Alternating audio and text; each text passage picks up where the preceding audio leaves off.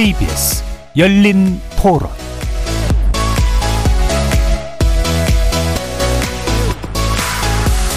안녕하십니까. KBS 열린 토론 정준희입니다.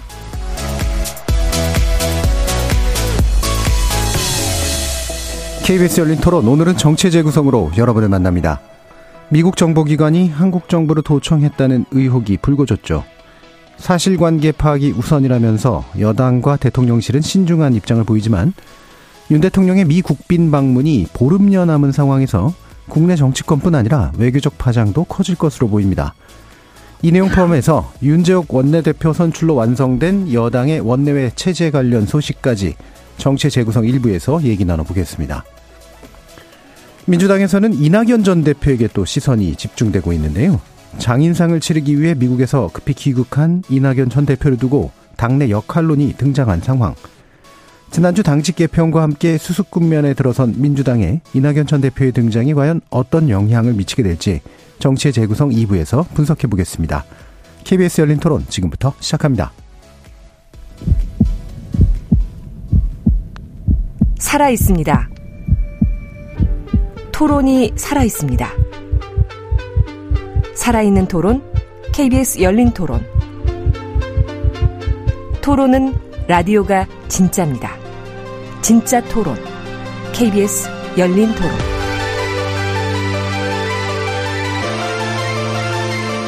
정치를 보는 색다른 시선, 정치의 재구성 함께 해 주시는 네 분의 논객 소개해 드립니다. 이기인 국민의힘 경기도의회 의원 나오셨습니다. 안녕하십니까.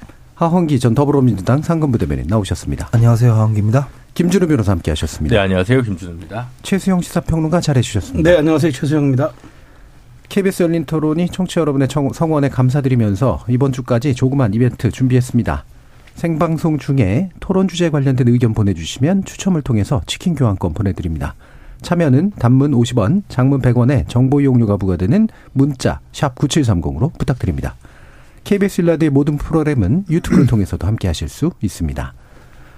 자, 이 갑자기 또 불거진 문제, 어, 미국 정보기관의 불법 도감청 의혹인데요. 일단은 이제 문건이 이제 나오면서 어, 이 문제가 제기된 건데 어, 사태 파악이 이제 가능한지도 잘 모르겠지만 일단 대통령실은 신중한 입장입니다.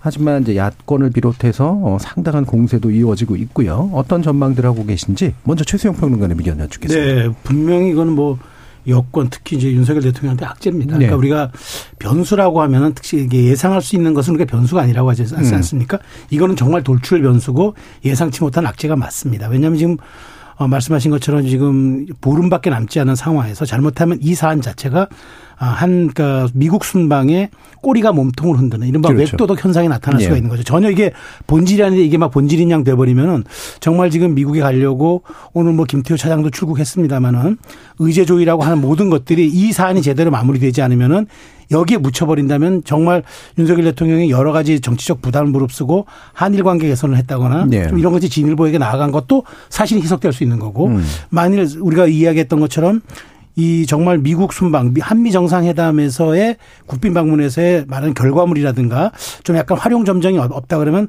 많은 실망을 할 것이다 이렇게 우리가 얘기를 했기 그렇죠. 때문에 여기서 정말 여기서 그것이 대단히 큰 퍼포먼스가 정치적 퍼포먼스가 돼야 되는데 그렇지 못하게 할 수 있는 악재가 발, 생됐다는 점에 대해서는 매우 우려스럽고 지금 대통령실도 지금 입장을 내놓는 거 보니까 정말 당혹스러운 것 같아요. 네네. 그러니까 뭐 사실관계 파악 중이다. 뭐 아직까지 확인된 게 없다. 뭐 이런 말밖에 뭐 발표하지 못하는 걸 제가 이해는 되는데 근데 미국이 사실 이런 점에서 전과가 한두 번이 아니라는 거죠. 그렇죠. 제가 전과라고 네. 표현하는데 음. 옛날 그 스노든 사건서부터 음. 그다음에 위키리크스 사건 그다음에 메르켈 총리 항의 전에 이르기까지 예. 미국이 너무 이런 데 대해서 이제 그런 게 많고 더더군다나 이번 건 문건은 뭐 가짜 뉴스 혹은 뭐 누가 음모론으로 치와 치부하기에는 너무 구체적이고 음. 사실 동의할 수 있는 지점들이 너무 많아요. 그래서 음. 이 점에 대해서는 사실 뭐 우리 정부가 제가 안타까운 건 그거죠. 우리 정부가 선제적으로 뭐 할 일이 없는 거죠. 예, 예. 이걸 뭐 우리가 뭐 다 까발린다든지 아니면 뭐 책임을 묻는 다든지 이럴 수 없는 상황이기 때문에 일단 여론의 추이가 가장 중요할 것 같고 이 과정에서 어쨌든 한미 동맹의 그런 신뢰가 무너지지 않게끔 어떤 계속 지속적인 메시지를 내보내는 이 이중적인 구조에서 그 스탠스를 어떻게 잡아내느냐가 관건일 것 같습니다. 예. 하원기 부대변인. 예, 저도 뭐 이거를 어, 국내 정치에서 한미 동맹 흔들린다 이런 식으로 뭐 주고받는 것은 좀 부적절하다고 생각을 하고요. 음. 일단은 그래도 이 문제는 주권 침해에 관련된 문제니까 대통령실에서 좀 항의를 하는 게 맞다고 생각을 합니다. 지금 있는 뭐 메시지들 일테면은 한미 동맹을 흔들기 위한 뭐 왜곡 이런 세력들에 대해서는 단호히 대응한다. 이런 얘기들은 불필요한 얘기라고 저는 생각합니다. 예. 방금 최소영 평론가님께서도 말씀해 주셨다시피 예전에 뭐 에드워드 스노든이 유출했던 그 문서에도 한 38개국을 도청했다는 사실이 있었습니다. 음. 그럴 때도 보면은 다른 나라들은 좀 강하게 항의를 했는데 어, 박근혜 대통령은 지금처럼 이렇게 대응을 했거든요. 네. 어, 미국이랑 좀 협의해서 하겠다 음. 이렇게 유야무야 넘어갔었어요. 근데 조금 디테일하게 말씀드리면 그건 그래도 수십 수십 수년 동안 이렇게 누적된 정보였고 네. 대부분 정례 보고 형식으로 이제 축적된 음. 거였습니다. 근데 지금은 도청과 정보 수집 직후에 노출이 됐고 음. 방법까지 이렇게 명시가 돼 있어요. 이를테면은 그 출처도 보면은 신호 정보 보고서 이렇게 적혀 있는데 네. 그게 뭐 스파이 위성 감시 장비, 뭐 도청 이런 거거든요.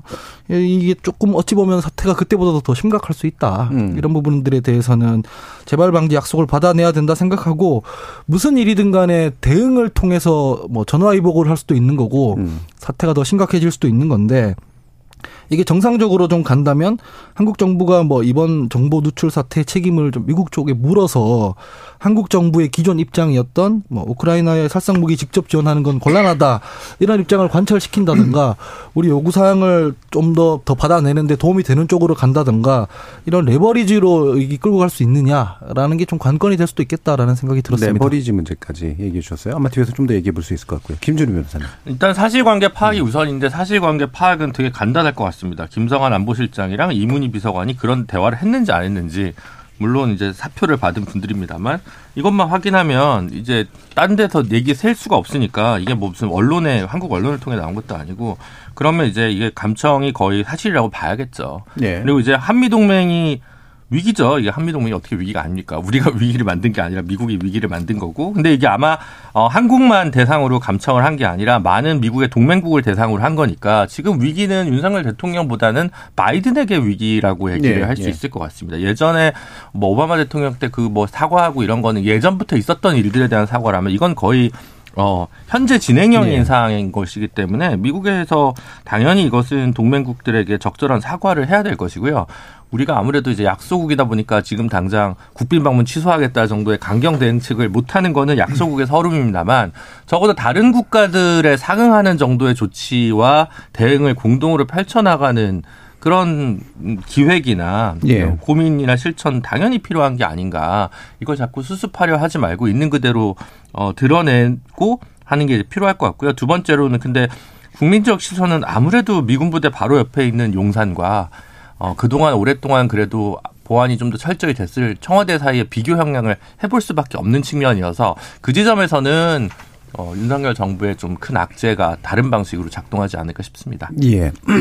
이게 이제 우리가 약소해서 생기는 문제일 수도 있고, 어, 사실은 이제 외교 과정에서 뭔가를 이렇게 얻고 싶은 게 되게 많으니까 이런 거 가지고 문제 삼으면 또 이제 그런 판이 흩어질까봐 생기는 문제일 수도 있고요.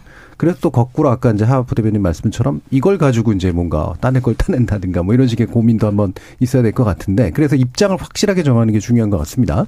여당의 의견을 또 여쭤봐야겠네요. 이기인 의원님. 사실 사실관계를 고지고대로 진실로 믿을 수만은 없는 것이 이제 언론 보도를 통해서 불거진 문제이기 때문에 네. 이런 것들을 진실로 믿어버린다면 한일 정상회담에서 아사히 신문을 통해서 불거졌던 이 오염수 문제라든지 독도 문제까지 저희가 진실로 받아들여야 되는 이런 입장일 수밖에 없기 때문에 좀 시, 정부가 신중하겠다라는 것을 좀, 좀 무게를 실어주고 싶지만 음. 다만 이것이 정말 구체적인 사실이라면 사실이라면 국민들에게 좀 이렇게 조금 어, 위로하고 국민들을 좀 어, 안심시킬 메시지는 분명히 필요하다.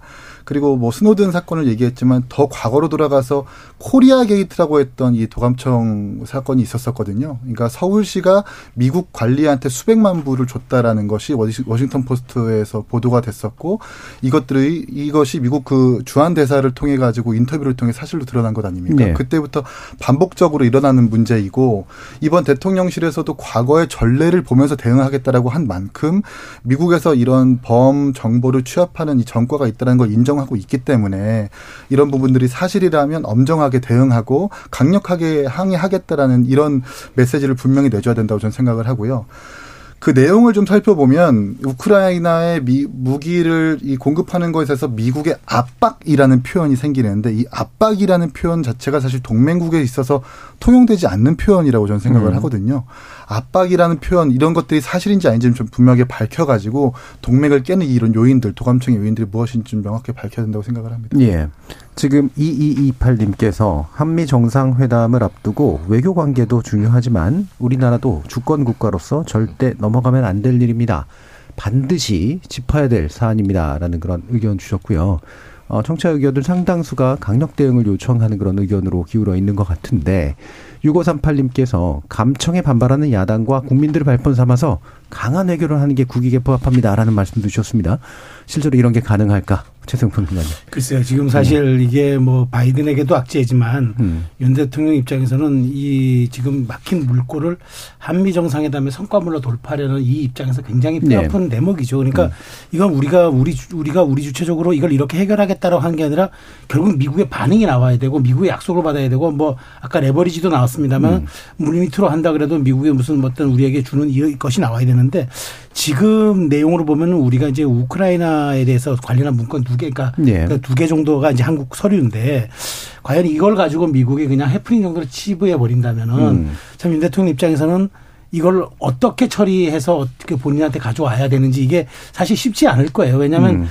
우리가 이제 미국의 이게 공, 이게 보니까 정보 공유를 안 했다 그러더라고요. 그 동맹 주요 동맹국 네. 이른바 그 뭐 다섯 개의 눈이라고 하는 네, 그 파, 뭐 Five Eagle인가 Eyes인가 뭐 네. 거기에 동, 공유를 안 했다고 해요. 그렇다 네. 하더라도 우리 과연 한미 동맹을 그렇게 미국이 얘기하면서 그걸 그렇게 정말 가벼운 손쉬운 사례로 치부했나라는 생각도 들고 그래서 저는 이런 부분에 대해서 이제 사실 지금 김태호 차, 차장이 이제 뭐 내일 이제 출국을 해서 날라갑니다마는 이 문제를 저는 어떤 의제보다도 저는 그러니까 음. 사실은 성과로 나타난 의제를 의제는 아니지만 이 부분에 대해서 물밑 조율을 잘해야 될 겁니다. 그래서 네. 미국 측에 책임 있는 메시지 그다음에 그 지금 아까 우리 김준호 변호사는 약속의 서름이라고 그랬는데 뭐 그게 대중적인 사실 느끼는 정서라면 음. 정말 그런 지금 청취자 의견들도 나오고 있습니다만은 그런 데 대해서 대통령께서는 우리 국고 우리 국가를 지키는 최고의 통수권자이기 때문에 정말 여기에 대해서는 강력하지만 단호하지만 짧더라도 단호한 메시지가 나와야 된다. 네, 그렇죠. 그런 측면에서 어찌 보면 이게 의제 조율보다도 더 정서적 측면에서는 휘발성이 강한 이슈일 수 있기 때문에 음. 이 부분에 대해서 미국 측의 성의 있는 답변, 난 책임 있는 그런 답변들 받아내는 거 그걸 꼭 해야 한다고 저도 얘기를 하고 얘기를 말씀을 드리고 싶고 다만 저는 이게 또 하나 이게 번을 내지만 좀 아픈 대목이 이겁니다. 이게 이제 조금 사그라들어져 가는 이제 용산 이전에 대해서 또 다시 그렇죠. 불씨를 네. 또 살렸다는 거. 네. 이게 참 여권으로서는 이게 음. 뭐 드러나진 않았지만 뼈 아픈 대목일 것 같아요.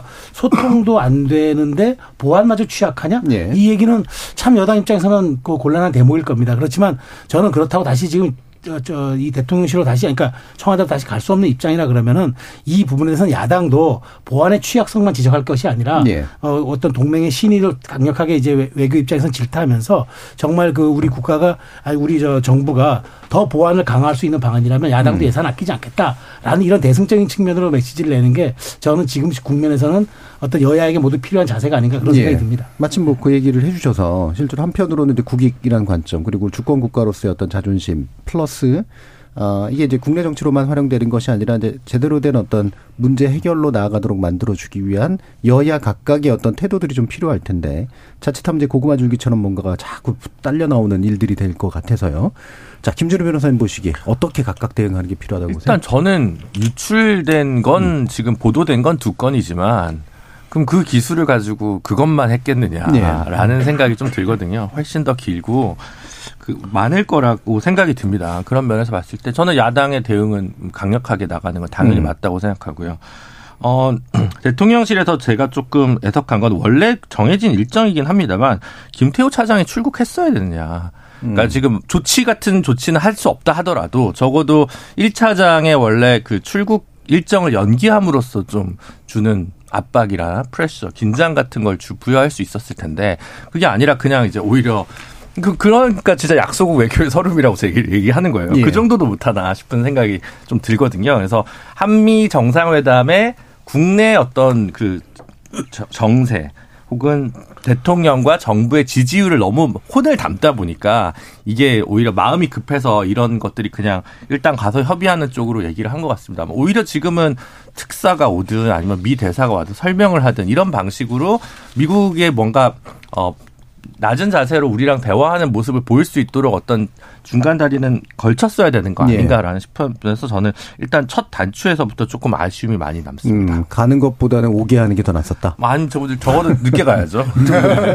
자 이게 야당의 입장에서는 당연히 반발을 해야 될 것이고 어쨌든 국가의 어떤 안보 문제가 달려 있기 때문에 야당은 야당으로서의 입장을 내는 건 당연히 존중을 합니다. 다만 이제 대통령실에서 지금 처음부터 협의를 하겠다라고 약간 예, 저자세적인 예, 그렇죠. 문제를 나온 것 음. 같은데 이런 부분들은 국민들한테 그렇게 안심시킬 메시지는 음. 아니라서 단호한 메시지를 내줘야 된다고 생각을 음. 하고 또 야당도 좀 주의를 해야 될 것이 문재인 정부 때 아니면 이전 정부 때 도감청에 대해서 미국의 범 정보를 취합하는 이 도감청 문제에 대해서 어떤 여선을 어떻게 대비했느냐라고 또 그 책임 소재를 묻기 묻기 시작하는 것도 한도 끝도 없게 되거든요. 예.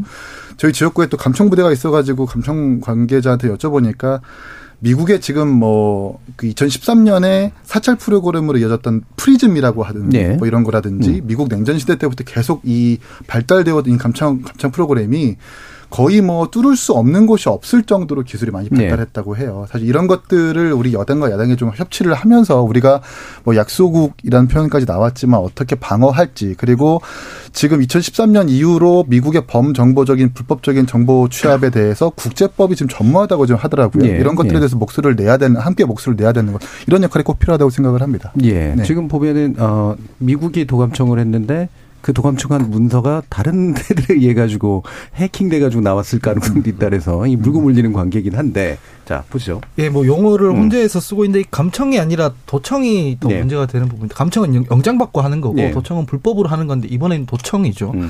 약소국의 뭐 서름 이렇게 얘기를 하는데 이게 지금 불법 도청을 한 문제이기 때문에 국제사회의 질서 혹은 뭐 우리가 굳건한 한미 동맹 이런 표현 많이 쓰지 않습니까? 네. 동맹국에 대한 신뢰 이렇게 접근해야 된다고 저는 생각을 해요. 그럼 만약 우리 같은 경우에는 약소국한테 이렇게 해도 되냐? 음. 안 되지 않습니까? 음. 항의하는 동시에 우리는 이런 행위를 국제사회에 하지 않겠다라는 선언도 되는 것이거든요. 그래서 그렇게 접근하는 것은 별로 바람직하지 않다고 저는 생각을 하고 이게 보면은 안보실장이나 외교비서관이나 국방비서관의 각각의 내, 대화 내용들이 구체적으로 들어가 있어요. 네. 아까 김준우 변호사님까지 어께서 말씀해 주셨지만 이게 그러면은 각각을 도청한 것인지 아니면 NSC 회의 내용이 고스란히 통으로 들어간 것인지 이런 것도 이제 파악을 해봐야 되는 문제라고 저는 생각을 합니다. 예. 왜냐면은 NSC 같은 경우에는 우리나라 국가안보의 핵인데 이거를 지금 동맹국이 우리가 굳건한 한미 동맹이라고 말하는 그 동맹국이 도청이라는 형태로 지금 정보가 넘어가는 게 이게 유사시에 그러면은 이 한미 동맹의 신뢰가 흔들릴 수 있는 문제 아니겠습니까? 네. 그래서 꼭 이게 외교 차원에서 약소국의 서름 이렇게 볼 게 아니라 국제사회의 질서에 맞게 음. 이게 동맹국한테 이렇게 해서 되느냐라는 항의는 명백하게 하고 넘어가는 게 맞다. 그렇게 하더라도 한미 동맹 안 흔들게 할 수 있는 거거든요. 예, 예. 분리해서 갈 수 있는 방안을 잘 제시해서 돌파하는 게 외교적 역량이라고 생각합니다. 예. 그렇게 했는데 미국이 뭐 되게 이상하게 나오면 그게 동맹을 흔드는 거죠. 네. 그렇지 않겠습니까? 예. 자, 그러면, 어, 지금 저희 여론조사 관련된 이야기 몇 가지 좀 나눠보면 좋겠는데요. 지금 미디어, 오늘 발표된 미디어트리뷴 의뢰의 리얼미터 조사 3일부터 7일 사이에 이루어진 일인데요. 어, 윤석열 대통령의 지지율은 36.4%가 남았습니다. 그리고 여당 지지율, 어, 굉장히 좀 안 좋습니다. 어, 바탕가지 조사에서는 이제 국민의힘 정당 지지율이 37%, 민주당이 46%니까 꽤 격차가 벌어졌고 있었고요. 4, 6일 사이에 조사된 한국갤럽 자체 조사는 32%로 나와서 1% 차이긴 합니다만 여전히 민주당의 귀진 결과를 보여주고 있죠. 중앙선거 여론조사 심의위원회 홈페이지를 참조하셔서 자세한 내용 살펴보시면 될 것 같고요. 자, 이와 같은 기, 기류의 어떤 기본 분위기를 좀 분석해 주시면서 이게 지금 현재 일어난 이제 도청 사태라든가 이런 것들이 과연 어떤 것으로 이어질까까지도 한번 전망해 보죠. 이기인 의원님부터 말씀 주시죠. 지금 한일 정상회담도 그렇고 이 도청 이슈도 그렇고 공통된 문제는 외교상에서 믿는 도끼의 발등을 계속 좀 찍히고 있다. 네네. 네. 뭐 이렇게 좀 지적을 할 수 있겠거든요. 수출 규제 해제하고 양국 관계 개선을 해놓으니까 아사히 신문에서 이상한 보도가 나오기 시작하고 음. 또 한미 동맹 강조하다가 뭐 이렇게 도청 이슈가 나와 버리는 이것에 대해서 뒤통수를 맞고 있는 듯한 좀 느낌이 드는데 저희 우리나라가 지금 너무 순진하게 외교를 지금 이렇게 하고 있는 건 아닌가 좀 음. 심각하게 돌아봐야 될 것이고 뭐 지지율에서도 나왔지만 이게 좀 대형 악재가 되지 않으려면 거듭 강조하건데 뭐 약소국이라는 표현도 하지만 우리가 좀 단호하게 대처할 건 대처해야 된다. 메시지를 낼 건 내야 된다. 그렇다 하더라도 이 동맹이 그렇게 분열이 되거나 깨지지는 않거든요. 예. 수십 년 동안 여졌던 그 동맹의 어떤 축적된 힘이라는 게 있기 때문에 메시지를 내줘야 오히려 한미 동맹의 어떤 방해 요인이 제거된다. 이런 의미에서 그렇게 좀 강경하게 나가야 되는 부분도 분명히 작용해야 될 것이라고 생각을 합니다. 예. 지금 김기현 대표 체제는 점점 안 좋아지고 있는 것으로 보이시나요? 어떻습니까? 매우 안 좋게 생각하고요. 예. 지금 뭐 전당대회 이후 한 달 동안 돌이켜 보면은 좋은 순간 기억보다 나쁜 순간 기억밖에 없고 음. 이 김태조라고 하는 3인방의 설화 음. 연이어 지금 계속 이어지고 있고 또 근로시간 개편안이라든지 이런 것들이 지금 악재밖에 없기 때문에 뭐 이렇게 뭐 이런 것들이 분명 이, 이 이번 도청 이슈도 어떻게 대처하느냐에 따라서 이 지지율도 분명 영향이 미칠 것이다. 예. 김태조라고 분류해 주셨는데 예. 최고위원 세 분을 얘기하시는 거죠? 예. 김재원, 태영호, 조수진. 그렇습니다. 예. 김태효 차장은 아닙니다. 예. 김준우 변호사님. 네, 그러니까 지금 그 동안은 예를 들어 뭐 그 사실관계 여부랑 뭐 무관하게라도 예를 들어 뭐 이준석 대표가 문제다, 뭐 나경원 대표가 문제다, 뭐 유승민 대표가 문제다. 예를 들어 그러니까 여권 안에서 좀 다른 목소리를 내거나 다른 어 자리에 좀 서 있는 사람들을 이제 분열의 원인 그리고 이게 지지율 하락의 원인인 것처럼 좀 이야기를 하면서 어, 단결된 원팀을 계속 주장을 했는데 이제 원팀으로 구성하고 나니까 방금 이기인 의원님 말씀해 주신 대로 최고위원들이 도, 돌아가면서 이제 음. 그 이제 설화를 일으키면서 계속 지지율을 깎아먹고 있는 거죠. 그럼 이제 또 최고위원이 문제다라고 얘기할지 끝까지 모든 사람이 문제다 문제다 이렇게 얘기를 하니까 이게 참 그러니까 그래서 늘 저는 얘기 드는데 제일 안 좋은 방식이 누가 문제다라는 식으로 사람을 쫓아내는 방식이 제일 안 좋은 것 같다는 생각을 하거든요. 그러니까 그게 아니라 지금 우리가 뭘 해야 된다 라고 얘기를 하거나 음. 누구를 더 감싸야 된다거나 이런 긍정적 태제로 나아가야 되는데 이제 부정적인 방식으로 계속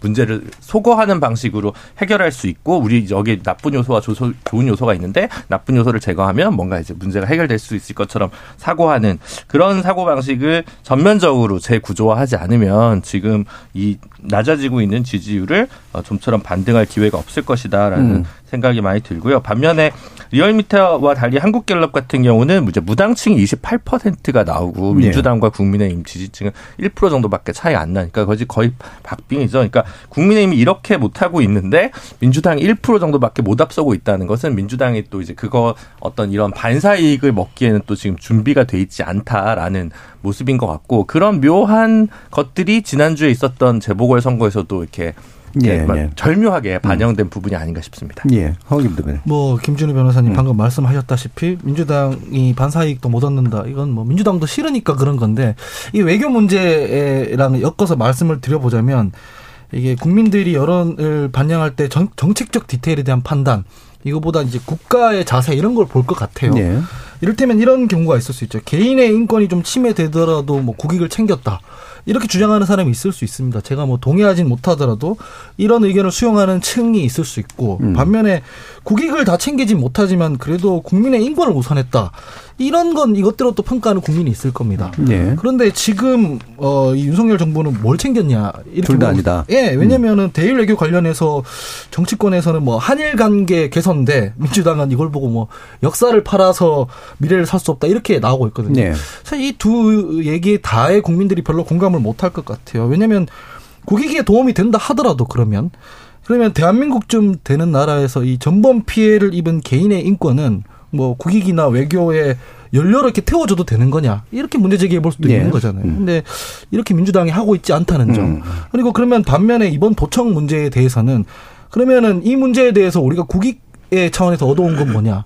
사람들이 봤을 때 국익도 못 챙기고 국가로서 개인의 어떤 인권도 못 챙기고 이렇게 보일 수 있다는 점이죠. 그래서 지지율이 하락하는 것 같은데 여기에 대해서 민주당은 그러면은 이 안티테제로서 반발은 하지만 주도적으로 그러면 이렇게 해야 된다 저렇게 해야 된다라고 예.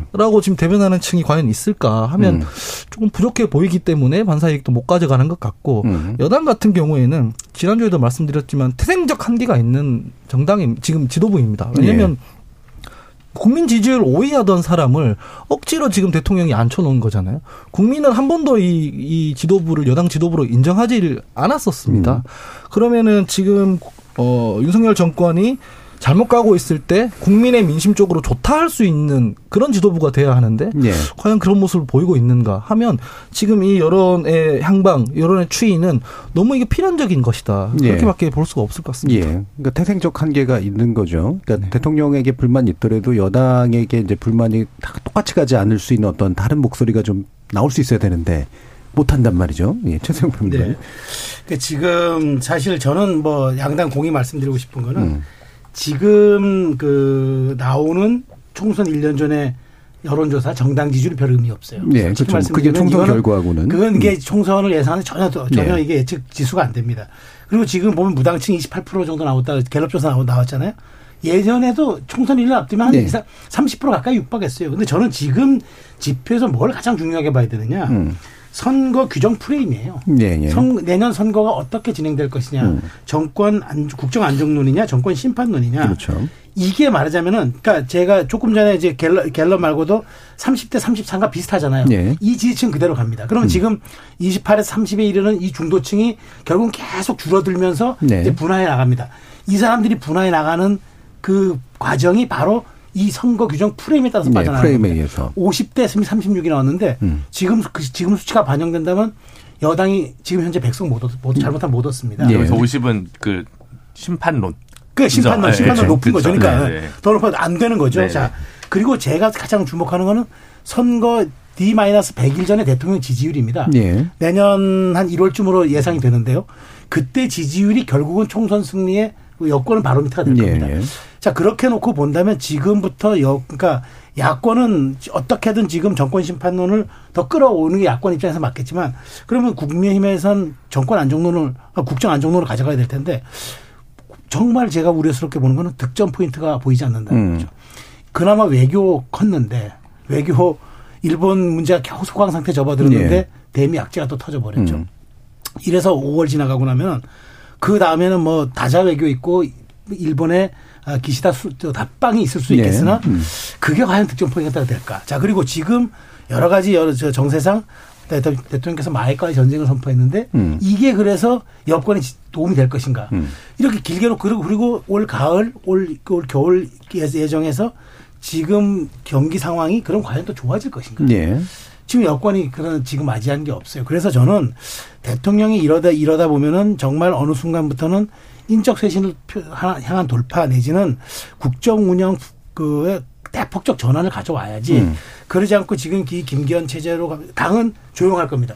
저는 정당 지지율이 지금부터 박스권에 갇혀 있으리라 봐요. 왜냐하면 이게 연동돼서 가는데 지금 33%에서 더 올라갈 수 있는 동인이 없어요. 그러면 네. 그렇다고 더 크게 떨어지지도 않을 것 같습니다. 그렇다면 이 박스권에서 갇혀 있다 보면은 저는 대통령이 그 대통령실에서 먼저 치고 나가서 가지 않는 한 저는 여당과 이렇게 동, 동, 그러니까 같이 연동된 그 지지율 변화가 없을 거라고 본다 그러면은 저는 이 시점에서는 대통령이 5월쯤에는 어떻게 이 국면을 그럼 돌파하려면 내 네. 스타일을 바꿀까 인사를 할까 이 고민할 시점이 전 다가오고 있다. 째깍째깍 오고 있다. 그러니까 외교의 순방 외교의 성과라서 뭘 좀 보여주려고 했던 것이 지금 여러 가지 음. 꼬인 악재상 저는 그게 아주 가치적 성과로 나타나기 쉽지 않을 것 같아 보이는 게 예. 지금 여론조사의 흐름이라는 거 말씀드리는 예. 거. 그러니까 한미 외교로 정점을 찍어서 뭔가 해보려고 했던 구도는 이제 이제는 저 쉽지 않아 보입니다. 네. 음.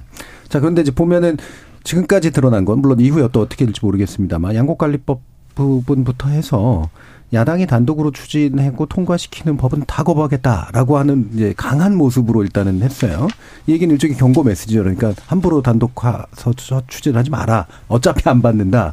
이런 건데 이게 이제 나름대로 여론에 좋게 작용할지 나쁘게 작용할지도 궁금한 상태였는데 이게 자꾸 시너지가 일어나면 또 되게 이상해질 수도 있을 것 같아요. 자, 기본적으로 야당 입장. 아니요. 김준우 변호사 먼저. 아, 네. 그냥 그러니까 단호한 모습을 뭔가 보여줬을 때 지지에 올랐던 성공의 기억들이 좀 있는 것이 이제 네. 이런 단호한 태도를 가져오게 판단하게 한 중거점이 되지 않았나 싶습니다. 음. 뭐 그게 이른바 건폭 논란이 됐든 뭐 몇 가지 이, 이, 있지 않습니까? 그런데 문제는 이게 국정 운영과 관련해서 파트너라고 할 수 있는 야당의 입법 독재에 대해서 문제 제기를 하거나 거부권을 행사할 수 있는 부분은 충분히 납득할 수는 있습니다. 뭐 네. 동의하진 않더라도 그 음. 부분 이해해 줄 수는 있는 부분이라고 생각하는데 다만 이제 그렇다면 앞으로 야당과의 관계는 도대체 어떻게 풀 것인가? 네. 이재명 대표가 낙마해야만 당 대표를 만날 것인가? 내년 4월 총선까지 오늘로부터 딱 1년 남았습니다. 앞으로 1년 동안 거부권 행사 말고 야당과의 소통 가능성과 협치 전략은 무엇인지에 대해서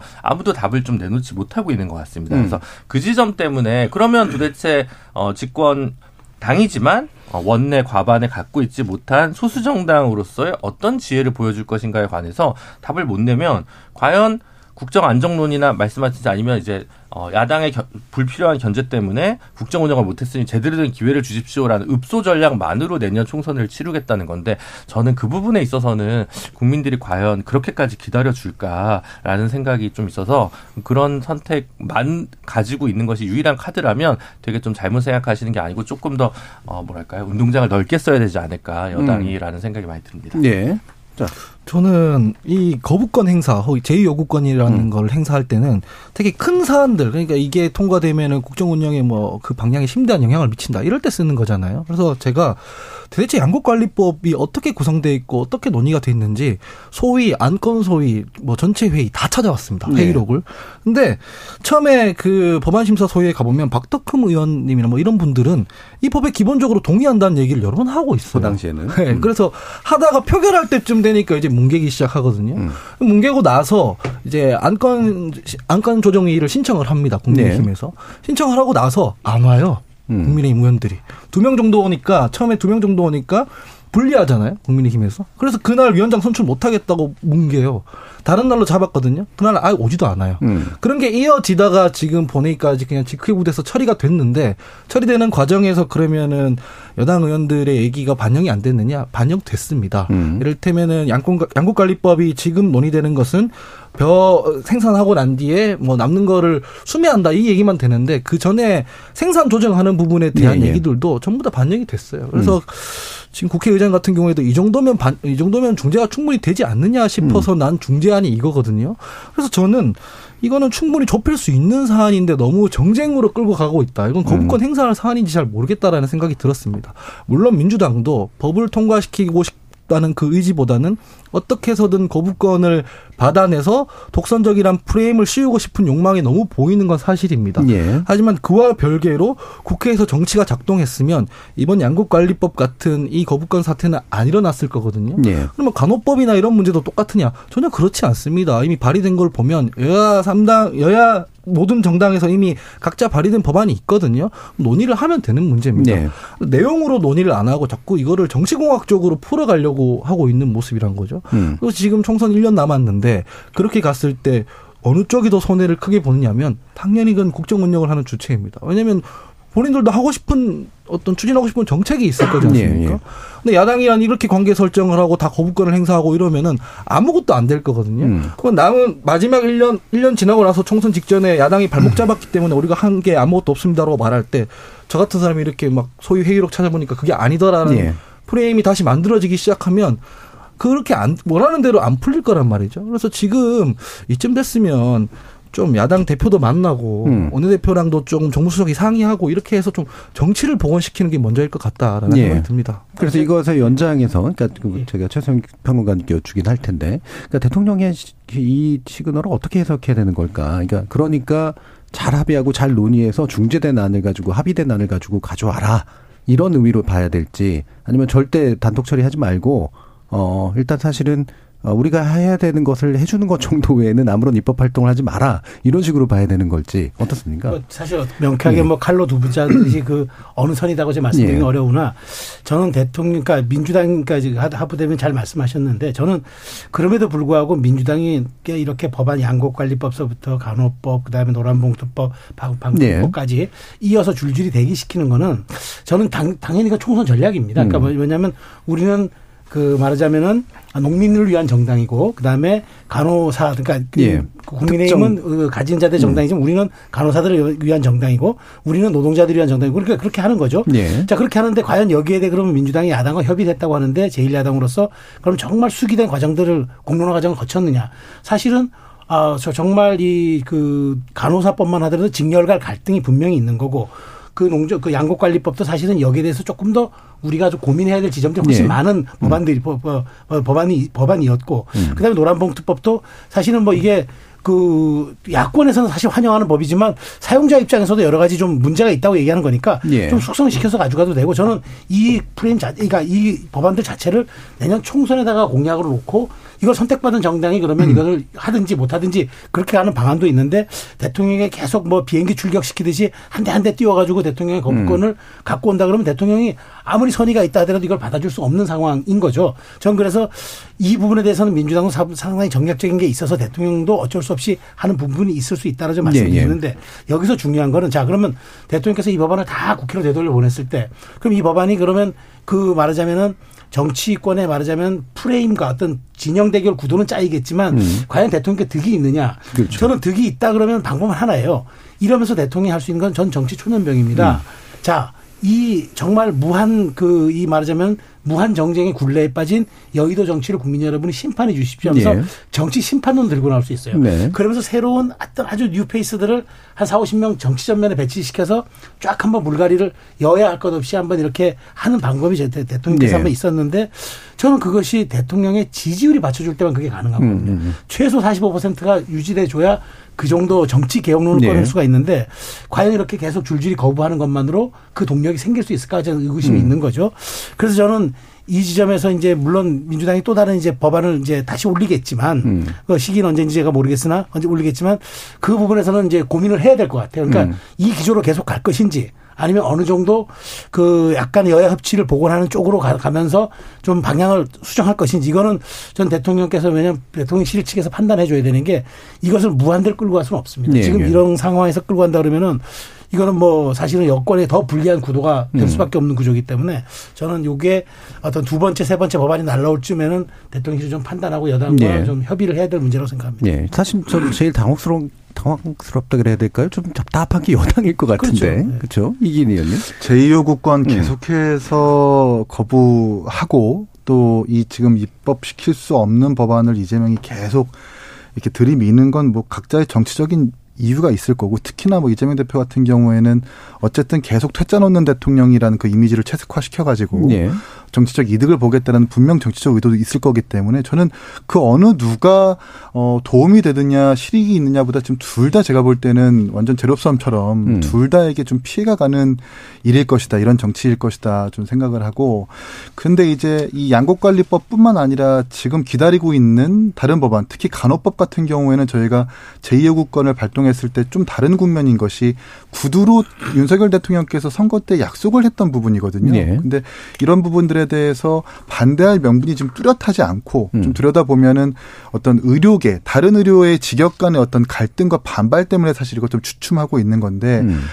허구원을 계속해서 제2요구권만 발동시킬 수 없는 노릇이라서 아무리 뭐 사건의 피의자라 하더라도 이재명 대표와는 어떤 협의의 문은 열어놔야 한다. 음. 여당도 그렇고 야당도 그렇고 그렇게 해야지만 어, 이렇게 좀 제로성 게임으로 서로에게 망가지는 국면이 아니라 어쨌든 둘 다 여당이든 야당이든 정부든 간에 이렇게 좀 지지율 극복이나 이렇게 이걸 좀 해결할 수 있는 국면을 찾아 나가 오히려 그 협의라는 것이 국면을 찾아 나가는 여지가 될 것이다 이렇게 생각을 합니다. 네. 저는 노란 봉투법 같은 건 이념 차이가 있으니까 뭐 그렇다 치더라도 양국관리법이나 이런 문제는 좁힐 수 있는 문제인데 의안 정보 시스템 가보면은 누가 무슨 법 발의했는지 다 나와 있거든요. 네. 지금 여당 의원들이 발의한 법이 하나도 없다 이 음. 말씀을 드립니다. 예. 그래서 전 조금만 첨언하자면 문재인 정부 때도 이제 21대 국회 전에 는 이제 여야 합의가 됐던 해도 있고 안 됐던 해도 있습니다. 그래서 뭐 국민의당이랑 합쳐서 그냥 예산을 통과시켰던 해도 있고 아니면 그리고 실제로 뭐 계약갱신 청구권 관련해서 상가임대차법 통과될 때는 그 국민의힘 쪽 정당에서 원하는 법안을 몇 개 통과시켜 주기도 네. 했고요. 그러니까 딜이 있어야 되는데 그럼 정말로 하고 음. 싶은 게 있으면 야당이 원하는 거를 몇 개는 들어줄 수 있는 태도가 될 텐데 네.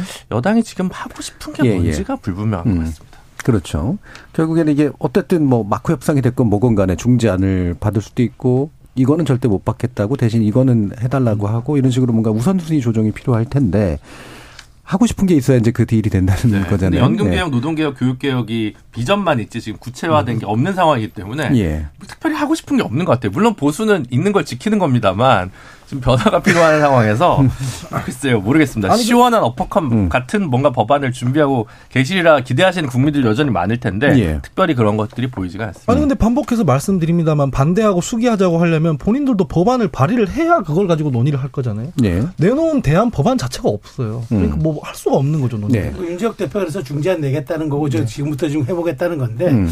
제가 그래서 자꾸 고민되는 지점이 이제 득점 포인트가 없다는 거예요. 그러니까 네. 그렇다면 여기서 우리가 국면 전환을 할 만큼 그 우리도 그냥 거기에 그 정말 논쟁에 불을 붙일 만큼의 다운 어떤 법안을 내놓고 맞, 맞불을 놓든지 이제 이런 게 전선이 형성돼야 되는데 그런 것도 아니다 보니까 이 계속 대통령의 제2호권 일종의 거부권에만 자꾸 이제 지금 여당이 얹혀가는 거는 이건 전혀 정치력의 복원이라는 측면에서도 바람직하지 않고 예. 그 대통령도 지금 이렇게 가서 정치 개혁 해 주십시오. 국민 여러분 저 1년 또 2년 동안 아무 일 못했습니다. 힘을 가질 수 있을지 저는 그게 궁금해하는 예. 거죠. 예. 자, 김덕명 님께서 패널의 의견도 분분한데 여야가 만날 가능성은 없고 국민의 삶은 더 힘들고 깝깝합니다. 라는 말씀까지 주셨습니다. 아, 사실 일부에서 논의될 내용이 좀 더 있었는데요. 어, 정치개혁 관련된 논의인데 이 부분은 입으로 연결시켜서 양당의 어, 원내대표 체제 같은 것들을 좀 살펴보면서요. 이후에 당내 역학관계와 정치개혁 논의까지가 어떻게 이어질까 한번 살펴보도록 하겠습니다. 여러분은 지금 KBS 열린 토론과 함께하고 계십니다. 토론이 세상을 바꿀 수는 없습니다. 하지만 토론 없이 바꿀 수 있는 세상은 어디에도 없습니다.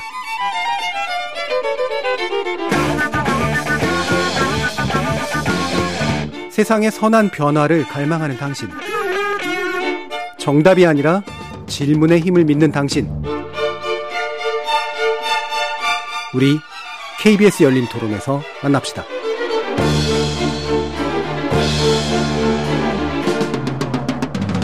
KBS 열린 토론 정체재 구성 최수영 시사평론가 김주루 변호사 하원기 민주당 전 상근부대변인 이기인 경기도 의회 의원과 함께 하고 있는데요. 죄송합니다. 열린 토론이 청취자 여러분의 성원에 감사드리면서 이번 주에도 이벤트를 진행합니다. 생방송 중에 토론 주제 관련된 의견 보내주시면 추첨을 통해서 치킨 교환권 보내드립니다. 참여는 단문 50원, 장문 100원이 드는 문자 샵 9730으로 연락 부탁드립니다. 자, 2부에서 어, 원래는 이제 민주당 이야기 중점을 두고자 했습니다만 사실 정치 개혁 이 어, 얘기도 좀 있고요. 또 국민의힘에서 이제 원내 대표를 새로 또 선출도 했기 때문에 양당의 이제 역학 구도를 좀 살펴보면서 실제로 이 당 대 당 사이에 무슨 협상 같은 것이 정치 개혁의 형태로 좀 뭔가 꼽힐 수 있을까? 이런 부분 을 한번 짚어보면 좋을 것 같습니다. 그래서 양당에서 지금 일단은 이제 그 국민의힘은 어, 윤 원내대표 체제가 일단 만들어졌고요. 어, 민주당에서는 이제 이낙연 전 대표가 등장하면서 이게 다시 좀 흔들리는 것인가라고 하는 그런 우려도 좀 나오고 있는데 어쨌든 새로 또 원내대표 좀 있으면 또 선출해야 되긴 하죠. 당내 어, 구도가 좀 어떤 식으로 변하게 될지 좀 전망해 주신 내용을부터 먼저 한번 해보도록 하겠습니다. 김준우 변호사님부터 한번 말씀 주실까요? 네, 그 일단은 뭐 윤재혁 대표는 아무래도 윤석열 후보의 어떤 뭐 상황실장을 했었기 네. 때문에 조금 더 지근거리에서 어 가까운 소통 역량이 있다고 판단해서 아마 원내에서 국민의힘 의원들이 윤재욱 의원 쪽으로 좀 더 표를 많이 준 게 아닌가 싶습니다. 그런데 이제 그래서 어쨌든 근데 바깥에서 보기에는 영남 일색, 친윤 일색이라고 하는 것은 뭐 어떻게 보면 예정된 비난이나 비판이었다는 음. 생각이 들고요. 앞으로 뭘 보여줄 거냐라는 부분이 오히려 더 중요할 것 같은데 음. 어, 당장에는 근데 민주당 이제 정준희 교수님 말씀하셨다시피 이제 박홍근 원내대표 체제가 뭐 한 달 정도밖에 안 남았기 예. 때문에 비록 첫 만남을 가졌지만 사실 큰 의미는 없고 음. 한달 뒤에서나 이제 본격적인 어떤 서로 간의 의미 있는 협의가 되지 않을까 싶어서 오히려 관건은 어, 어떤 태도로 임하는 야당의 원내대표가 선출될 것인가가 예. 남은 21대 국회에서 운영이 좀 그래도 좀 리드미컬하게 원활하게 될 수 있을지 없을지가 중요한 것 같고 어 마찬가지 문제에 직면했습니다만 민주당 같은 경우 그래도 사무총장 제외하고 당직 인선을 좀 바꿨기 때문에 원내대표까지만이라도 그래도 뭐 찐명이 아닌 분으로 좀 선출이 된다면 예. 민주당은 내부 분열 부분은 조금 봉합하고 갈 수 있는 측면이 되지 않을까 예. 생각이 많이 듭니다. 음. 그러니까 지금 후보로 나온 분들 중에 특정 부분을 분을 이제 또 호명하면 이게 또 이제 선거에 유불리로 작용할지 모르겠습니다만 네. 아, 그래도 이건 뭐 의원들의 마음이니까 네. 여론하고는 상관없으니까 이제 박광원 홍익표 의원이 이제 아무래도 유력하게 떠오르는데 대체로는 아마 예, 좀더 이제 무난해 보이는 그런 인물상이긴 하죠. 자 최수영 평론가님도 말씀해 주시죠. 네, 사실 우리가 흔히 원내대표 선거를 표현할 때 그 자동차 세일즈맨들한테 자동차를 파는 네. 격이다 이렇게 음. 얘기를 하잖아요. 그만큼 이게 참 마음을 어렵거든요. 전문가다 음. 보니까. 그렇죠. 그래서 이게 뭐 사실 다 지원해 주겠다고 얘기하고 뒤돌아서 알 수가 없는 거기 때문에 아무리 음. 뭐 동그라미 X 세몰 친다 한들 그게 다 오리무중이라 그러더라고요. 근데 실제 이번에 국민의 원내대표에서는 약간 그게 좀 네. 반영이 된 것 같고 음. 저는 어쨌든 양당의 원내대표 선거를 잠깐 총평, 총평을 하면은 국민의힘은 제가 보기에 당연히 이게 패배한 아주 중요하게 시그널이 왔던 패배한 재보궐선거 다음날 원내대표 선거 치러져서는 당연히 수도권 쪽이 될 것이라고 네, 네. 많은 사람들이 예상했는데 음.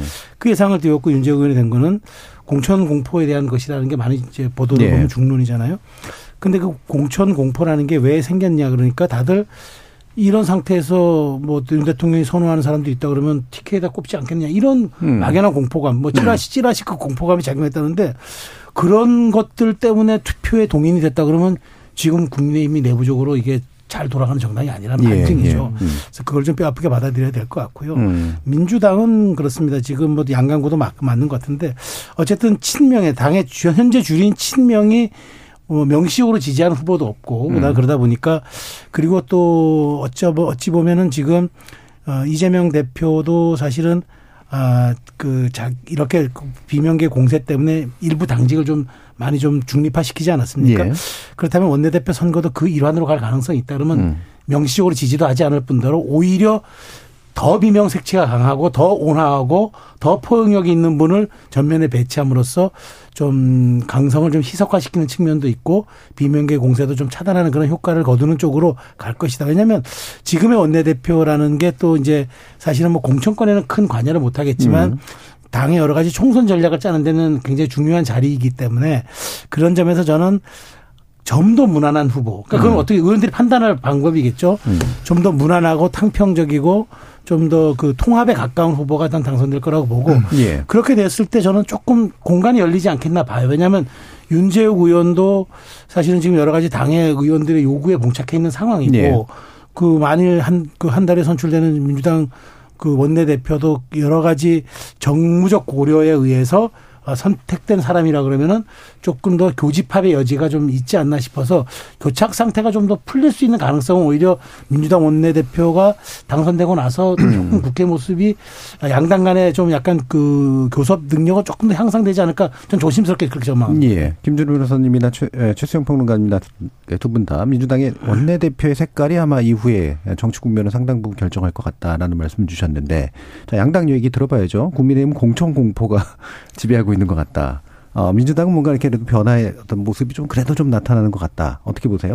저는 원내대표 선거는 음. 뭐 공천이라든가 이런 부분보다 순수하게 원내 전략의 차원에서 접근하는 게 맞다고 생각을 네. 하는데 예를 하나 들면은 민주당 예전에 어 김태년 원내대표가 출마했을 때 처음에 출마했을 때 낙선했습니다. 근데 사람들은 다 그 김태년 의원이 원내대표가 될 거라고 예상했거든요. 예. 워낙 친문이어서. 음. 근데 막상 뚜껑을 열어보니까 이인영 의원이 원내대표가 네. 됐어요. 네. 그러니까 그걸 통해서 민주당에서는 어떻게 해석했냐면 말로는 다 친문이고 뭐 원팀이고 얘기를 하지만 이 친문 이니셔티브가 원내에서 너무 작용하는 거에 대한 불만들이 있었다고들 다들 음. 해석했어요. 예. 그래서 이제 좀 이 부분에 대해서는 이인영 의원이 좀 중재를 한다 하는 게 좋겠다라는 게 의원들의 중론이다. 그러니까 자동차 파는 자동차 세일즈맨인데 그 자동차는 음. 그렇게 굴러갔으면 좋겠다라고 세일즈맨들이 생각한 거죠. 네. 마찬가지인데 윤재욱 의원에 대해서 지금 원내대표 선출을 보면 읽을 수 있는 부분이 있는 거잖아요. 사실 이 부분이 친윤이라고 지금 해석이 되는데 이렇게 되면은 사람들이 계속 의원들도 생각하기에 어, 윤석열 대통령의 이니셔티브가 원내에서도 작용이 되기를 국회의원들이 지금 바라고 있다라고 저는 해석이 되는 문제예요. 네. 그래서 과연 이게 뭐 TK 출신이냐 아니면은 삼선이냐 이런 문제를 떠나서 과연 향후의 전국에 어, 좀 매끄럽게 흘러가는데 도움이 될지는 좀 지켜봐야 될 문제가 있는 것 같다. 음. 첫 번째고 두 번째는 저희 원내대표도 마찬가지인데 이게 친명이냐 뭐 비명이냐 문제가 아니에요. 뭐 이를테면은 지금 박홍근 원내대표 같은 경우에도 그지 검경 수사권 조정 국면이나 청문회 국면이나 최근에 있는 양국관리법 문제에 관해서도 법을 통과시키겠다는 의지보다 대통령이 거부권을 어떻게 하면 그 행사한 거를 선명하게 부각시켜서 대중들로 하여금 독선 프레임을 씌우느냐 여기에 너무 집중한 것처럼 보이는 거거든요. 예. 근데 원내 전략이라는 거는 이재명 대표의 심기를 고려해서도 안 되는 거고 강성 지지층이 원하는 방향으로 가서도 안 되는 거고 합리적으로 이 법안이 잘 혹은 이 법률이 통과되는 과정에서 뭐 여당이 방해한다면은 그거에 대해서 논리적으로 설득할 수 있는 네. 혹은 그게 국민들로 인해서 뭐 잘 부각될 수 있는 그런 걸 짜야 되는데 원내대표마저도 너무 이 정치 논리에 빠져들어 있었던 게 사실인 거거든요. 예. 그래서 지금 친명 비명이냐라기보다는 어떻게 하면 이 정상적인 원내 전략을 수립할 수 있는 그런 의원이 될 것이냐라는 관점에서 저는 보고 있는 상황이기도 하고요. 예. 그렇게 되면은 윤재근 의원 같은 경우에서 제가 지금 전망했듯이 너무 이제 친윤 위주로 원내가 갔을 때 지금 우리 원내 전략처럼 이 강대강으로 붙어버리면 또 이 하던 대로 가는 거거든요. 그러면은 국민들로 하여금 이 공감대를 어떻게 만들어내는 원내 예. 전략을 펼칠 거냐 이렇게 좀 보는 게 좋을 것 같습니다. 똑같아질 수도 있고 아닐 수도 있는 상황입니다. 예. 예, 맞는 말씀이신데 이게 국회의원으로서 나는 무엇을 어떤 입법 성과를 내야 되느냐, 그러니까 무엇을 법을 통해서 보여줘야 되느냐, 그리고 우리 정당이 어떤 법을 만들어야 되느냐, 요걸 목표로 하면 이제 원래 전략이 그렇게 세워질 텐데 얼마 남지 않은 총선에 나는 살아남을 것이냐, 뭐 이런 부분으로 이제 가게 될 가능성이 좀 크잖아요. 아니 근데 그런 예. 면에서는 예. 뭐 사실은 성동에서 서초 쪽으로 그렇죠. 지역구로 옮긴 홍익표 의원은 예, 예.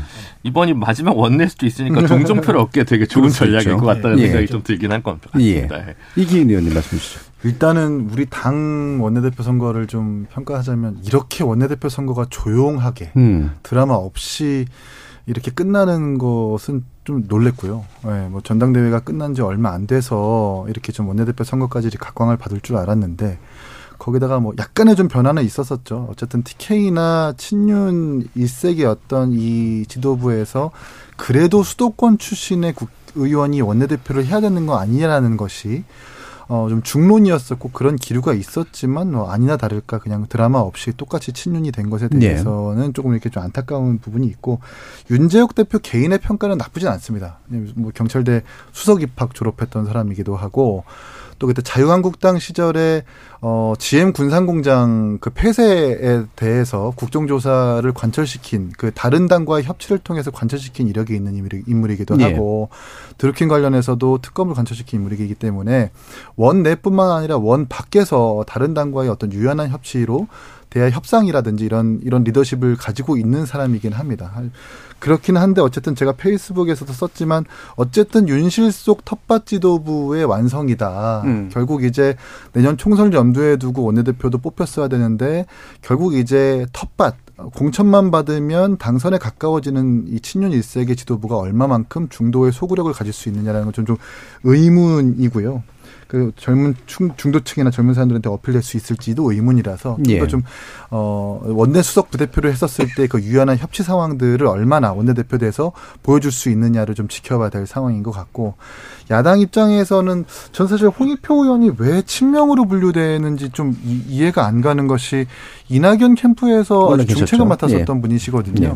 처세술이 좋은 건지는 모르겠지만 어쨌든 이 친명계 의원들과 좀 가까운 가깝다는 이유로 이렇게 친명계로 분류되는 것 같 은데 어쨌든 이런 사람들 어쨌든 뭐 이렇게 범 친명계로 분류되는 사람들이 이렇게 지도부에 입성하게 된다면 또 박강원 의원 같은 어떤 강성 비명계와 뭐좀 완전 상반된 구조이긴 한데 이 누가 어떤 성향의 사람이 어 지도부 원내대표로 당선되느냐에 따라서 또 여당과의 어떤 협치의 어떤 정도가 달라질 것이다. 이렇게 평가를 합니다. 예. 네. 자, 고액 말씀을 주셔서요. 함께 연합해서 그러니까 이 지금 이낙연 전 대표가 전후전 그 대표가 이제 급거 귀국을 했는데 이제 사안은 개인적인 사안이었죠. 근데 요것 때문에 이제 약간의 이제 작은 소용돌이가 일어나는 것 같다라고 보시는 분들도 있고 이 소용돌이 키워야겠다라고 생각하시는 분들도 있는 것 같고 뭐 이게 자칫하면 호사가들의 이야기로 그칠 것 같긴 합니다만 왜냐하면 본인은 이제 사실은 정치적인 해석을 이제 거부하고 있으니까요. 음.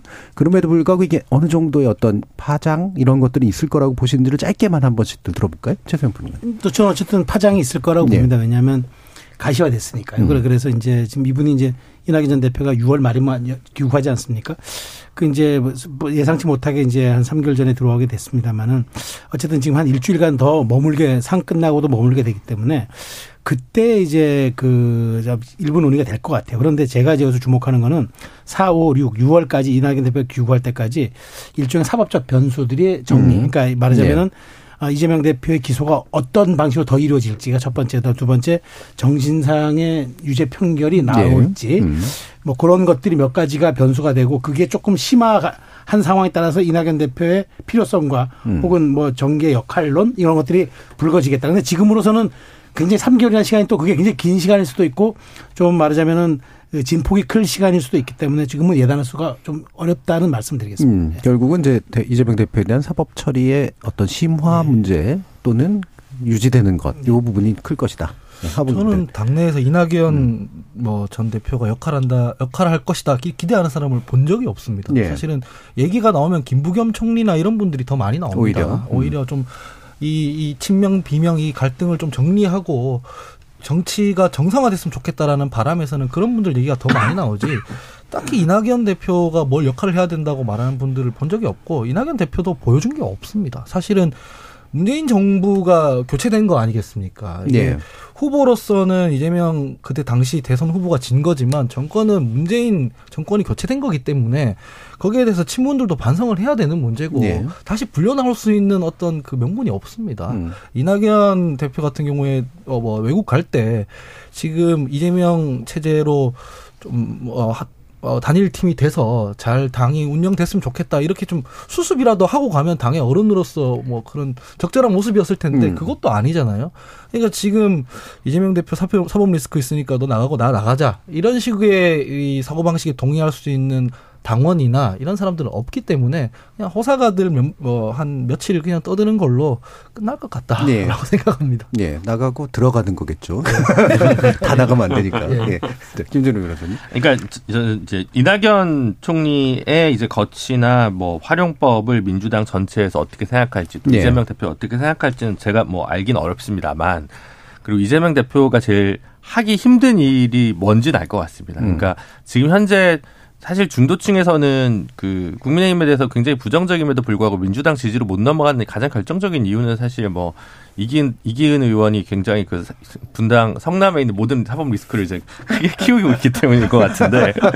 예. 그러니까 이재명 사법 리스크에 대한 부분 때문에 생기는 비호감도가 이제 충분히 가라앉지 못했기 때문인 것 같고 다른 한편으로 민주당의 강성 지지층에서는 이재명 외에 대안이 없다라는 것에 대한 공포가 또 이재명 네. 후보를 어떻게든 대표를 지키려고 하는 그 강한 어 반응으로 나타난다고 생각합니다. 그럼 민주당 차원에서 고민해야 될 것은 뭐 이재명 대표 체제로 계속 갈 수도 있겠지만 이재명 대표 외에 다른 플랜 B, 다른 리더십, 다른 대선 후보, 다른 당 대표 감의 후보군을 더 많이 만들어두고 육성하고 키우는 게 되게 중요할 것 같거든요. 그게 이낙연 총리든 김부겸 총리든 전임 총리나 이제 같이 경쟁했던 분들일 수도 있고 그 다음 세대일 수도 있고 뭐 어느 쪽일지는 모르겠습니다. 아마 그러면 이제 그와 관련된 탕평이나 포용 있는 연포탕 같은 모습을 이재명 대표가 선대위 체제나 혁신이든 비대위든 선대위든 체제에서 총선까지 가져갈 수 있느냐. 예. 예를 들면 이낙연 후보한테 전략공천으로 예를 들어 뭐 종로에 다시 출마를 하십시오라고 얘기하든가 김부겸 후보한테 비례 2번으로 해서 전국 선거를 지휘해 주십시오라고 얘기를 하든가 뭐 이런 방식의 뭐 어떤 여러 가지 방법이 있을 것겠습니다만 그런 모습을 보여줄 수 있냐 없느냐 혹은 그럴 마음의 준비가 되어 있느냐 그런 것들이 오히려 또 어, 사법 이슈와 다르게 어, 품넓은 정치인으로서 이재명이 선택할 수 있는 선택지일 것 같은데 음. 여태까지 모습 보면 그런 선택은 좀잘 예. 어, 쉽게 될 거라고 예상하기는 어려울 것 같습니다만 네. 뭐제 생각에는 그렇습니다. 네. 네, 쉽기는 어렵겠다. 예, 이기인 의원님. 이낙연 대표가 가지고 있는 소구력을 이재명 대표도 분명히 알고 있거든요. 예. 지난 전당대회 경선 과정에서 그 마지막에 3차 전당 3차 전당대회였네요. 그 수도권에서 가졌던 그 60%가 넘는 소구력. 음. 이것 때문에 사사오입 논란도 불거졌던 걸로 알고 있는데 지금 뭐 당직까지 전부 다 비명계로 배치하는 와중에 지금 지지율 민주당이 정체가 정확한 상황에서 이재명 입장에서는 분명히 이낙연 대표도 중용할 수 있는 확률이 클 것이다. 음. 그리고 또 이낙연 대표도 뭐, 뭐, 급 귀국은 했지만 서른 측근 의원에 따르면 자연스럽게 만날 것이다라는 어떤 주지의 어떤 암시를 주기도 했었고 이낙연 대표도 4월 달에 어떤 흔들리는 평화의 번영인가요? 그 책을 또 출간하겠다라는 그 뜻도 밝히고 있기 때문에 대통령 어떤 선거에 대한 마음을 아직 접지 않았기 때문에 본인도 내년 총선에 있어서 자신의 어떤 공간을 어떤 영역을 넓히게 하려는 계기로 바라볼 것이라서 이런 이해관계들이 이재명과 이낙연이 맞아떨어지게 되면 결국 예. 다시 좀 중용해가지고 함께 음. 움직일 수 있는 확률이 클 것이다. 좀 이렇게 봅니다. 예.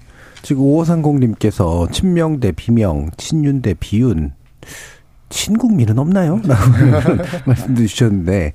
자, 지금 21대 국회가 21대 국회를 바라보면서 국민을 위해서 좀 할 수 있는 것 중에 하나가 정치 개혁일 텐데. 어, 뭔가 전원 회의는 시작됐고 뭐 발언들은 시작된 것 같습니다만 또 김기현 대표 같은 경우에는 오히려 이제 정반대 방향 얘기를 또 지침처럼 내리고 있단 말이에요. 이게 좀 정말 되나? 네, 지난주에 이렇게 저희 정치인들과 만나면 안 됩니다가 대부분 중론이어서요. 일단 가장 관심 많으신 김준우 변호사님부터. 네, 오늘 전원회의위원회가 시작이 됐고 4일 동안 아마 100명의 의원들이 돌아가면서 발언을 네. 한다고 합니다. 오늘 시작은 이탄희 의원과 국민의힘 최영두 의원 음. 발언으로 시작을 했는데 이제 국민의힘 관련해 국민의힘 의원들의 입장은 미묘하게 조금씩 다른 것 같습니다. 네. 근데 저는 이제 좀 어, 두 가지가 아쉬운 것 같아요. 하나는 정치 개혁이 잘 안 될 것 같았는데 다시 물꼬를 튼 건 윤석열 대통령이 연초에 조선일보가 인터뷰를 통해서였습니다.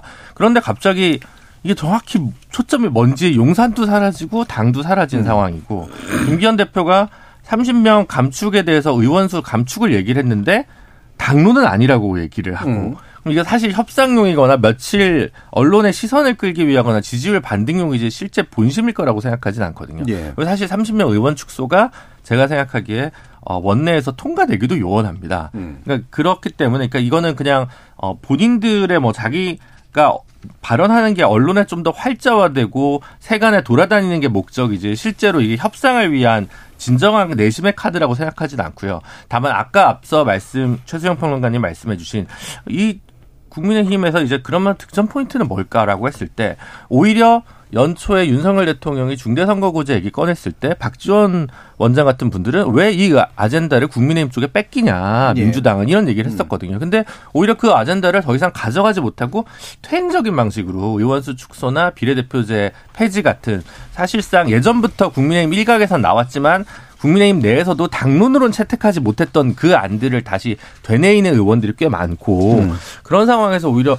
이 부분이라도 본인들의 성과화 지점으로 가져갈 수 있을 텐데 좀 그런 어, 진전된 안이나 진전된 고민이 없어서 그 부분에서 좀 의아하다라는 생각이 들고 음. 저는 사실 선거제도 개혁을 굉장히 바랍니다만 이른바 no deal이 됐을 때 음. 준연동형 비례제가 오히려 부칙이 사라져서 비례성이 더 강화되기 때문에 위성정당 창당 여부는 별론으로 하더라도 예. 제도적으로는 더 좋은 제도가 되기 때문에 음. 뭐 최악의 deal보다는 no deal이 차라리 차선의 deal이 될 수도 있다라는 생각이 있습니다. 그래서 예. 뭐 그거 가지고 아주 목매다는 그런 입장은 아니지만 국민의힘은 왜 이거를 자신들의 어떤 걸로 못 가져갈까? 그리고 민주당도 마찬가지로 지금 당론이 없습니다. 예. 이재명 대표도 이 부분에 대해서 너무 고민이 좀 부족한 거 아니냐 이런 좀 우려를 드립니다. 예, 지금 당장 또 그 저기 제목 같은 게 만들어지고 있는 언론 보도에 보면 여는 의원 정수 감축, 야는 비례성 강화 이런 식으로 이제 만들어지고 음, 네. 있어요. 그러니까 이런 게참 어, 물론 이제 초반 지나고 나면 또 달라질 수 있을지도 모르겠습니다만 김기현 대표가 또 이런 발언을 한 게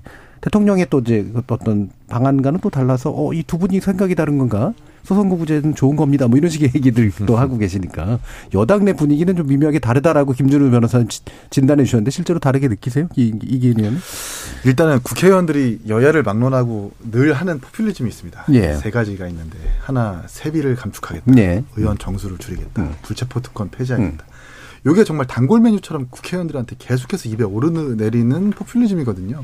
사실 전 그런 일환으로 30명 의원 정수를 감축하는 것이 좋겠다라는 것이 나온 것이 아닌가라는 좀 짐작을 하고 지금 아무래도 연일 설화로 곤혹을 겪고 있는 당 입장에서는 어떻게 이런 모멘텀을 마련해야 되는데 이런 것들이 잘 보이지 않기 때문에 이 정치 개혁 아젠다에서 이런 것이라도 좀 던져서 어떤 국민들한테 좀 어필을 해보자라는 좀 네. 의도로 음. 보여져서 그닥 뭐 이렇게 환호할 만한 사항은 아닌 것 같다. 음. 음. 저는 그리고 이재명 대표 입장에선 지금 여러 지지율을 통해서 확인을 해보면 분명히 여당보다 높은 지지율을 놓 이고 있고 또 계층 특히 수도권에서 많은 지지를 받고 있는 것이 드러나기 때문에 오히려 중대선거구제에 대한 목소리를 안 내고 음.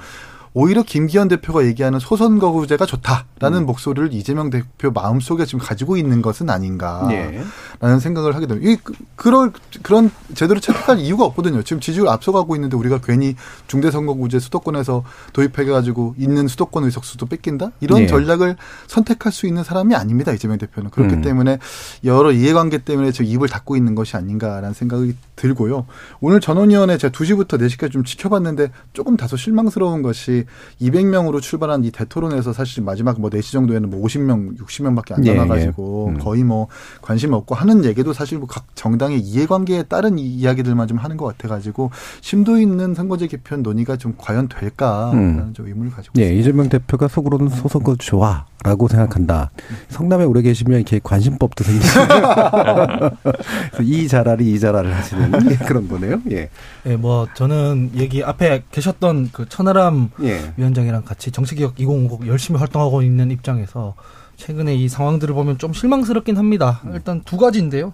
김기현 대표께서 어, 의원 정수 축소한 거는 포퓰리즘이 맞죠. 음. 왜냐면은 음. 각종 여론조사에서 보면은 의원 정수 확대에 반대하는 국민들이 더 높고 예. 그다음에 의원 뭐 국회의원들 몹쓸 사람들이니까 줄여라 하는 여론이 더 높습니다. 그래서 거기에 얹혀가서 지금 포퓰리즘 전략을 쓰고 있는 건데 근데 국민들이 국회의원 정수 줄이라고 하는 그 여론이 높은 근본적인 이유는 국회가 쓸모없고 음. 국회의원들 못 믿겠고 음. 불신이 강해서잖아요. 국회라는 기관이 필요 없어서가 아니라 실제로 여론조사를 제가 방송에서 잘 인용을 안 하는데 가져왔습니다. 그 스트레이트 뉴스가 여론조사 기관 조원 CNI에 의뢰해서 3월 25일, 27일 전국 유권자 2,000명 대상으로 의원 정수 및 세부 그 세비 축소 확대 여부 물었더니만 예. 의원 정수 줄이라는 여론이 어디가 제일 높냐면 울산입니다. 85.2%고요. 그다음에 경북이 73.3%입니다. 예. 최근에 의원 정수 축소하라는 얘기를 제일 많이 하는 분이 뭐 김기현 대표, 그다음에 포항의 김정재 의원 이런 예, 분들이거든요. 예, 예. 그두 지역에서 의원 정수 축소하라는 얘기가 제일 예. 많이 나옵니다. 자기 지역구를 바라보는 행동이다. 예. 그러니까 음. 의원 정수 축소하시는 게 어차피 국민들의 불신 때문이니 두 분이 그 의석 내려놓고 더 좋은 분들한테 의석을 물려주면 해결이 될 것 같고요. 첫 번째는 그거고 두 번째는 국회의원들 이해관계가 너무 맞물려 있어서 이 지금 이 정치개혁 어, 선거법 개정이 잘 안 되는 부분이 있는 것 같아서 전원위원회 끝나고 나면 공론조사위원회가 들어갑니다. 예. 이 시민들이 들어가서 한 500명이 들어가서 판단하는 건데 이 룰을 스스로 정하는 게 무리, 무리라고 생각하면 공론조사위원회에 백지 신탁을 해서 백지 위임을 해서 음. 그 시민들이 직접 룰을 정하는 게 좋겠다라는 생각이 듭니다. 예. 뭐 방금 말씀 주신 여론조사 내용 어, 스트레이트 뉴스를 그러셨죠? 네. 네, 조원씨앤아이 중앙선거 여론조사 심의위원회 홈페이지 참고해 주시면 감사하겠습니다. 자 최성평 의원님. 저는 돌고 돌아 다시 원점으로 돌아올 것 같은 불길한 예감이 듭니다. 예. 뭐 시간만 허비할 것 같은데 저는 이 시간 허비하지 않았으면 좋겠는 게 그나마 여기서라도 조금 진일보한 논의라도 좀 있었으면 좋겠고요. 지금 우리가 조금 혼돈하고 있는 게 선거 구제하고 선거 제도를 막 혼동하는데 그렇죠. 네, 네. 선거 구제는 사실 좁은 의미고 선거 제도를 바꿔야 돼요. 사실은 음. 우리가 선거 제도를 그러니까 공천 방식이라든가 여러 가지 이런까지 다 포함해서 선거운동 방식 다 이걸 바꿔야지 비로소 우리가 양당 독점 체제를 우리가 무너뜨릴 수 있는 건데 너무 좁은 의미에서만 우리가 보는 것 같고요. 그리고 솔직히 말씀드리면 우리 속담에 고양이 뭐 손에 생선 맞게 목에 그러니까, 네. 그러니까 고양이 목에 방울 못 단다. 아니 예 방울 못 단다. 가 아 니라 고양이에게 아, 생선을 맡기는 맡긴다. 네. 맡기는 격이라고 하는데 네. 이번이 그래요. 음. 아, 국회의원들이 자기 선거구제 이해관계 때문에 어떻게 축소합니까? 차라리 전 음. 그래서 중앙선관위가 중립적 위원회를 둬가지고 중립적 위원회가 법적으로 해가지고 이것을 강제해서 하는 방법을 저는 저는 강하게 권합니다. 그러니까 왜냐하면 이렇게 하잖아요. 지금 아까 좀 전에 이기는 얘기 얘기했지만 이렇게 한마디씩 하고 돌아가다 보면은 그냥 형식적인 얘기 하다가 네. 소선구제는 국민이 심판하기 위해서 좋고 중대선거구제는 대표성 비례성을 강화하는 데 좋지만 아직은 시기상조이니 다음 선거구제 논의하고 일단 우리 선거구 획정해 납시다. 라고 결론 내릴 가능성이 매우 높기 때문에 예. 저는 이 차제에 좀 그런 부분들까지 좀 고민해서 차라리 내서 이번은 그렇게 하더라도 좀 넓은 의미의 선거 제도까지 좀 바꾸는 방향으로 좀 가고 앞으로 이건 좀 저기 선거 때마다 할 게 아니라 법적 예. 제도화 시킴으로써 음. 이 부분을 좀 영구화 시키는 게 좀 맞지 않을까 그렇게 저는 생각합니다. 예. 저 김준호 변호사님 짧게라도 좀. 어, 근데 이제 아까 이기현 의원 얘기한 얘기가 틀린 얘기가 있고 맞는 네. 얘기가 있는데 음. 그거 하나만 짚으면 음. 예를 들어 한국갤럽 아까 언급했던 우리 여론조사 보면 지금 서울은 국민의힘이 아직 앞서요. 경기 인천은 민주당이 앞서는데. 그래서 아. 민주당의 셈이 꼭 완전히 뭐 소선거구를 전부 좋아하지 않을 수도 있다. 여러 가지 음. 통계를 보고 있을 것이다라는 말씀을 드립니다. 예. 자, 오늘 정치의 재구성은 이것으로 모두 마무리하겠습니다. 오늘 함께 해주신 이기인 국민의힘 경기도의회 의원, 하원기 전 더불어민주당 상근부대변인, 김준우 변호사, 최세용 시사평론가 네 분 모두 수고하셨습니다. 감사합니다. 감사합니다. 감사합니다. 지금까지 KBS 열린 토론 정준이었습니다.